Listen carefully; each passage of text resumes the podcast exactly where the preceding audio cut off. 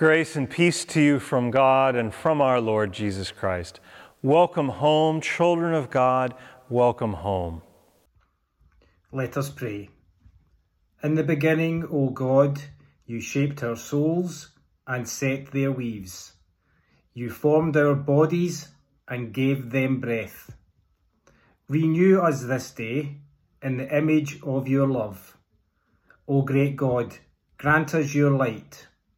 O great God, grant us your grace. O great God, grant us your joy this day, and let us be made whole in the well of your grace. In Christ's name we pray. Amen.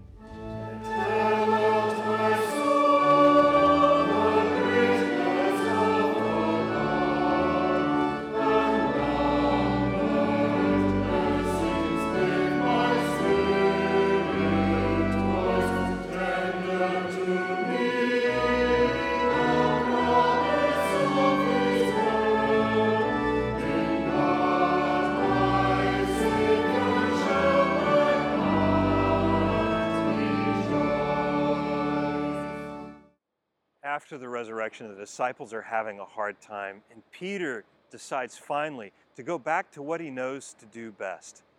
I'm going fishing, he says. And just like that, they pull out the nets and they put the boats in the water, and working all night long, they fish, but they catch nothing. But Jesus comes to them on the shore early in the morning, and he calls to them, and he says, Take your nets and put them in on the other side. And immediately upon putting them in the water, the nets are filled with fish, and they struggle to take the catch back into the boat. That's when the beloved disciple sees Jesus on the shore and recognizes him. And the moment that Peter then recognizes Jesus on the shore, he pulls on his clothes and he jumps in the water and he heads to shore. Now, the text says that Peter is naked. And the question arises why would one fish naked? But setting that question aside, why would he put on clothes before jumping back into the water? Now, I think this is the gospel's way of telling us that Peter is raw and vulnerable, and so just as Adam and Eve cover themselves in the Garden of Eden upon seeing God, Peter covers himself upon seeing Jesus. But even the anxiety, even the guilt, even the shame that he might be carrying, doesn't stop him. For the moment that he sees Jesus, he throws the nets aside, jumps into the water, and swims towards Christ. After Peter gets dried off and the other disciples get the boat to shore, Jesus makes them breakfast on the beach, grilled fish over a charcoal fire. We've got Irn-Bru and salt and vinegar chips this morning. But he breaks the bread and he shares it with them, and he breaks the fish and he shares the fish with them. So it shouldn't surprise us that the early church included fish in the celebration of the Lord's Supper. After they finish their chippy on the beach, the wounded, risen Christ turns to Peter and his wounds. Peter, do you love me? He asks. Yes, Lord, you know that I love you. Then feed my lambs.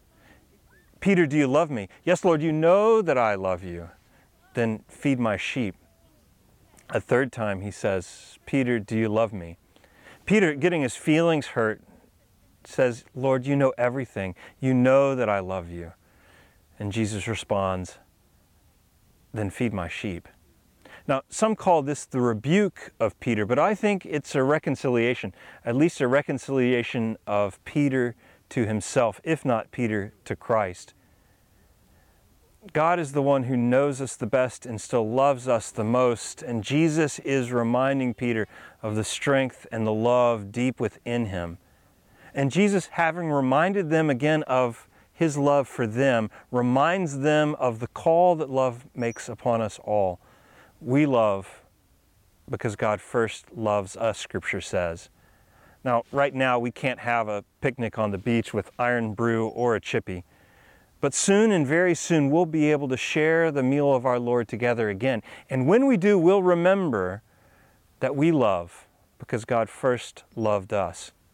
These are healing words for wounded people living in wounded times, and they're soothing words for anxious times.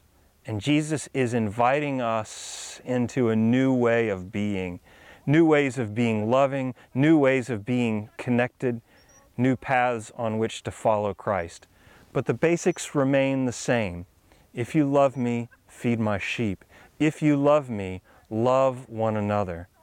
Because the one who knows us the best is also the one who loves us the most. So we love because God first loved us. Amen. Friends, things are changing as fast as the weather. And while we don't anticipate the building opening up anytime soon, we will keep you posted on all the latest advice. But we do miss you, and these buildings do cry out for the sound of your voices. But this worship service isn't going anywhere. And if you know someone who doesn't have access to the internet, please invite them to join us on our Dial a Podcast number where they can listen to the audio of these services. We've so greatly appreciated all your words of support, and our thoughts and prayers are with you. So now, the grace of our Lord Jesus Christ, the love of God, and the fellowship of the Holy Spirit be and abide with you all now and beyond forever. Amen.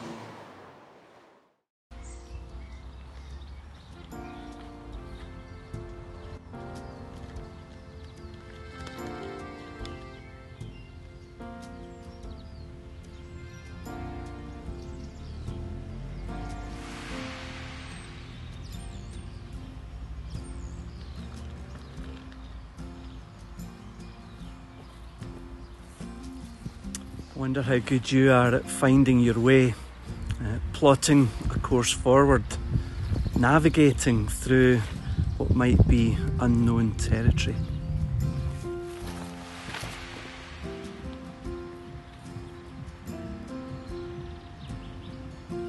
Right now, the church finds itself in uncharted territory, and there really isn't a map for us to follow because no one at least in our living memory, has been this way before. But we are not alone, and on Sunday, the 31st of May, Pentecost Sunday, we will be rejoicing in this truth that God has given us His Spirit. The Spirit equips us, and the Spirit leads the way. And all God's people through all the years have found it to be so. Sunday, 31st of May, a celebration Spirit. Be there.